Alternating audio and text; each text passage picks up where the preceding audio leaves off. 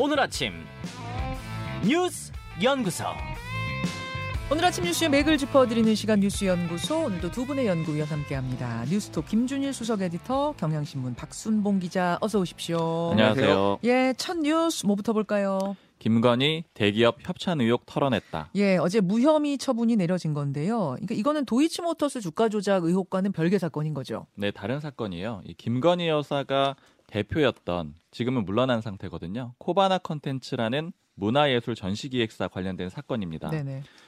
2020년 9월에 한 시민단체가 고발을 했거든요. 음. 어떤 혐의를 받냐면은 이 코바나 컨텐츠가 2015년부터 19년까지 총 4건의 전시회를 했어요. 예. 근데 여기에 기업들이 협찬을 했는데 이게 윤석열 대통령 당시에는 검사였잖아요. 네. 그러니까 윤 대통령을 보고 한 협찬이다. 그러니까 보험용 협찬이다. 이렇게 의혹을 제기하면서 고발을 한 겁니다. 음. 일단 결과적으로는 어제 검찰이 증거 불충, 불충분으로 불기소 처분을 했고요.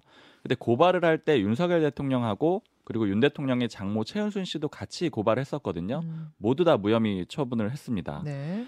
고발할 때 이 시민단체가 문제를 삼았던 거는 예를 들자면은 뭐 대표적으로 2019년에 야수파 걸작전이 있었는데 음. 이때 윤 대통령이 검찰총장 지명되기 직전이거든요. 음. 근데 대기업 후원사가 처음엔 4곳 정도였는데 16곳으로 갑자기 늘어났다라는 거예요. 어. 그리고 특히 이제 이런 기업들이 대체로는 뭐 오너 리스크라던가 아니면 또 범죄 혐의로 좀 수사를 받고 있는 그런 상황이었기 때문에 음. 어떤 대가성이 있었던 거 아니냐 이렇게 의혹을 제기를 하는 겁니다. 음. 근데 이제 검찰이 결론을 내린 거는 이 수사를 해보니까는 코바나 컨텐츠가 공식적으로 이 후원을 추진을 했었다라는 거예요. 그러니까 마케팅 부서에서 검토를 하고 안건을 올려서 했기 때문에 이거는 문제가 없다. 그리고 또 두 번째로는 대가성이 없었다. 그런 증거를 찾을 수가 없었다라는 거고 또 세 번째로 이 전시사가 후원금을 받고 기업에는 입장권을 제공을 했거든요. 네. 그러니까 이런 방식도 좀 통상적인 방식이라는 거예요. 예. 근데 이제 고발한 시민단체나 야당은 반발을 하고 있는데 일단 수사가 좀 미진했다 이렇게 지적을 하고 있습니다. 음. 고발장 접수한 게 2020년 9월인데 지금 어제 결론이 나왔으니까 2년 5개월 만이잖아요. 네. 근데 그 사이에 김건희 여사 조사는 두 차례 서면 조사만 했고 음. 강제 조사는 없었어요. 당연히 윤석열 대통령도 조사는 안 했고요. 음. 그리고 기업 관계자들을 일부 강제 수사를 했거든요. 이 핸드폰 포렌식 같은 걸 했다라고 합니다. 예, 예. 근데 요거는 좀 수사가 부족했던 거 아니냐라고 지적을 하고 있는 거고 음.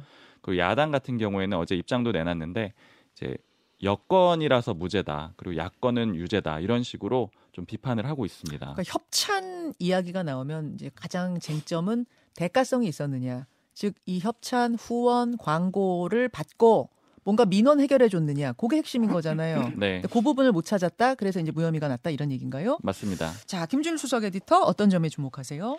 김건희 여사와 관련된 수사가 크게 보면 이제 세 가지 정도였어요. 하나는 본인의 학력, 경력을 부풀렸다. 예. 그리고 요 도, 어, 도, 도이치모터스 주가 조작 그리고 코바나 콘텐츠 협찬 그렇죠. 예, 세 가지 공통점이 있습니다. 뭔가요?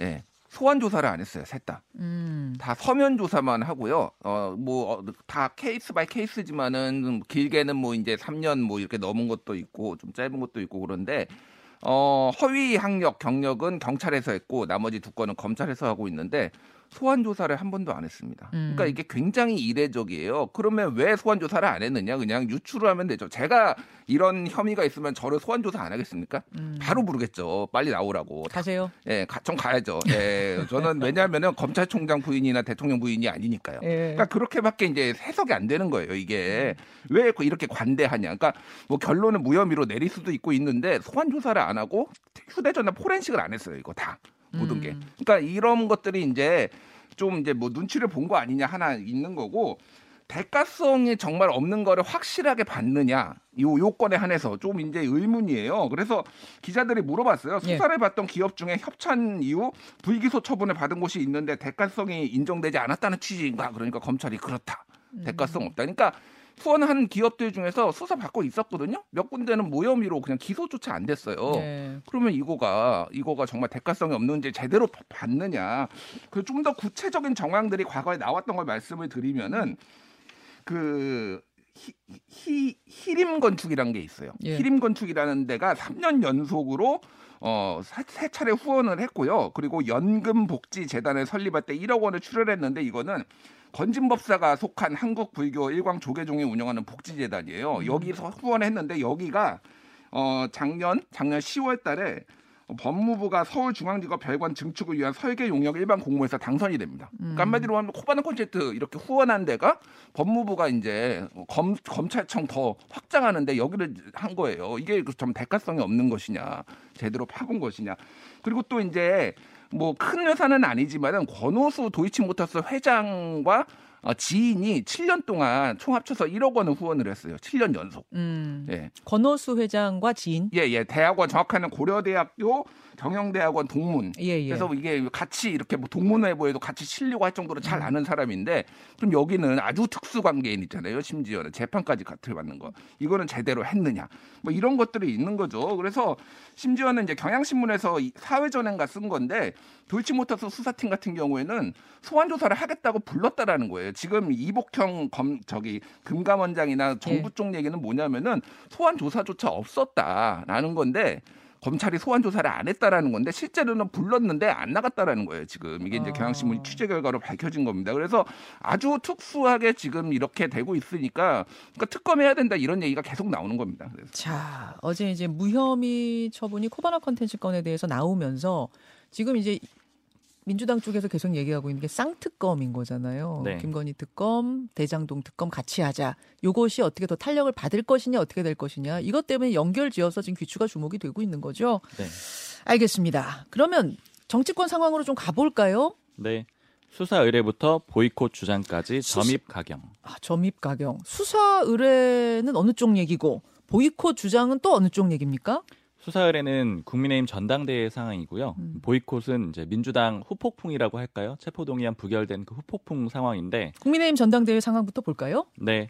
일단 여당 전당대회 1위 후보들한테 의혹이 좀 집중되고 공격이 가세되는 그런 상황이거든요. 네. 이제 대표적으로 이 김기현 후보 당 대표 후보잖아요.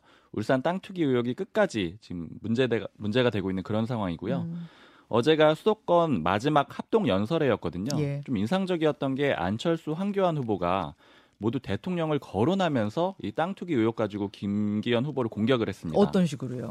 안철수 후보는 뭐라고 얘기를 했냐면은 이 의혹을 사전에 알았다라면은 정의를 중시하는 윤석열 대통령이 김기현 후보를 당대표 후보로 생각을 안 했을 거다. 어. 이렇게 얘기를 했고요.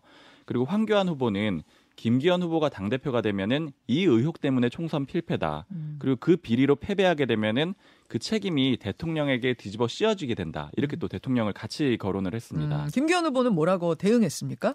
이렇게 이 의혹을 제기하는 거는 민주당과 합작하는 거다. 음. 민주당 이중대 하겠다는 거다. 이렇게 반박을 했고요. 그리고 지금 이제 그 수장이 없는 경찰청 국가수사본부에다가 수사 의뢰를 했거든요. 안철수, 황교안 후보 두 명을 다 의뢰를 했고 또 여기에 더해가지고 황운하 민주당 의원도 같이 수사 의뢰했습니다. 네. 허위 사실 유포, 명예훼손 혐의고요. 음. 그리고 아까 1위한테 공격이 집중되고 있다라고 했는데 이게 청년 최고위원 후보를 얘기하는 거거든요. 장예찬 후보입니다. 여론조사상으로 좀 압도적인 1위인데 네.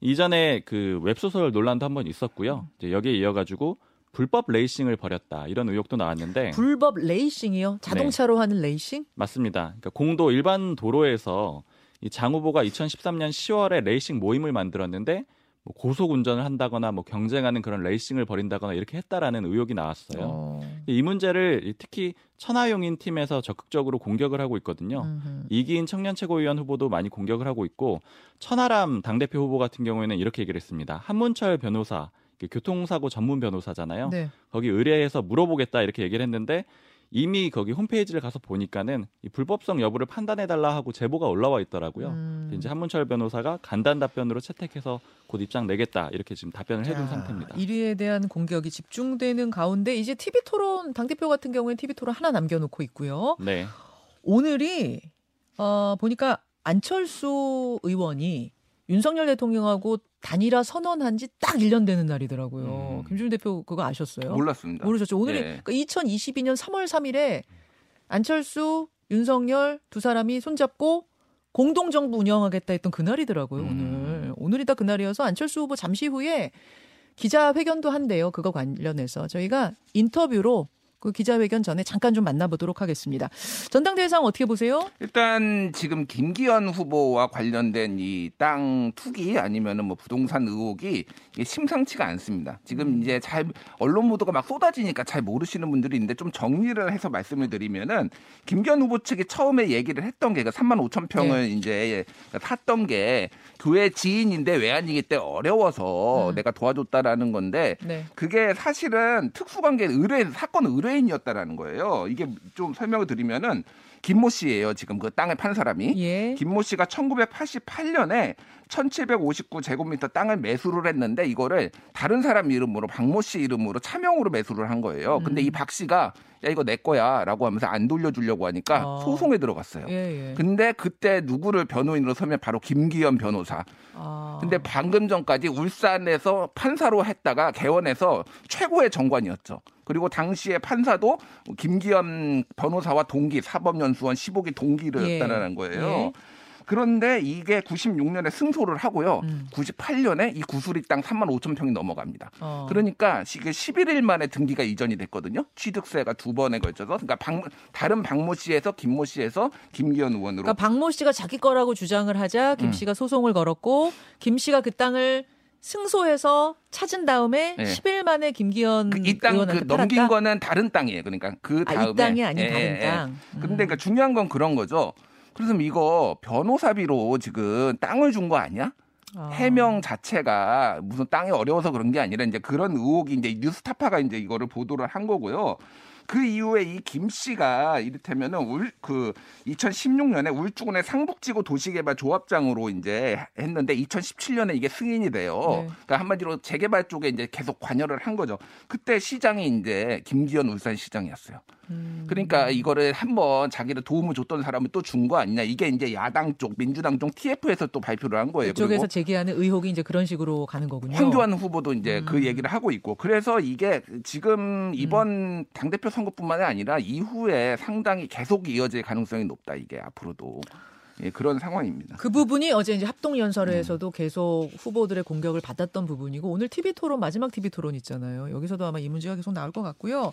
민주당 상황 좀 보겠습니다. 박순봉 기자. 민주당 상황 지금 체포 동의안 표결 이후 후폭풍이 거세요. 네, 지금 친명계 중심으로 여러 가지 다음 대책이 나오고 있거든요. 예. 혹시 다시 또 이 구속영장을 청구하면 어떻게 대응할 거냐 이런 문제인데 뭐 예를 들어서 안민석 의원은 전당원 투표로 부결 여부를 묻자 이렇게 얘기를 했고 음. 김남국 의원은 권고적 부결을 당론으로 채택하자 이런 얘기를 했고요. 네. 이제 여기에 더해서 한 단계 더 나간 안이 나왔거든요. 네. 이게 뭐냐면은 아예 표결 자체를 무산시키자, 보이콧을 하자 이런 안이에요. 그러니까 본회의에 체포 동의안이 상정됐을 때 의원들이 들어가지 않는 방식으로 그렇죠. 과반은 와야 되거든요. 근데 그렇게 되면 그게 부결이 되는 게 아니라 그 다음 본회의에 또 자동 상정되는 거고. 그러면 또안 들어가면 또 그 다음 본회의에 들어가 안 들, 본회의에 자동 상정되는 그렇게 되는 거잖아요. 그렇죠. 근데 굳이 이런 안까지 나오게 되는 이유는 지금 무기명 투표다 보니까 사실은 당론 채택이라는 거 아무 의미가 없는 거잖아요. 아, 실효성이 없잖아요. 안 지키면 그런데 만약에 이렇게 하면은 누가 투표장 가는지는 명확하게 나오는 거잖아요. 색출을 할 수가 있게 되는 그런 효과가 있는 거죠. 어. 그러니까 이제 오지 못할 거라고 보고 이런 안이 나오곤 있는데 다만 뭐 비명계는 당연히 반발하고 있고요. 음. 그리고 이제 공식 라인에 당 지도부 쪽에 물어봤더니 이거는 개인 의견이다. 그러니까 음. 지도부에서는 그렇게 검토하고 있지는 않다. 이렇게 얘기를 하고 있습니다. 그러니까 지금 한 세 가지 고비가 있는 것 같아 민주당에. 첫 번째 고비는 어, 이재명 대표가 기소되고 나면 당원 80조, 즉 당직 그만둬야 된다는 그 당원 80조를 어떻게 적용할 것이냐가 첫 번째 고비. 두 번째는 말씀하신 것처럼 체포동의안이 또 날아오면 그때 표결 어떻게 할 것인가가 두 번째 고비. 세 번째가 원내대표.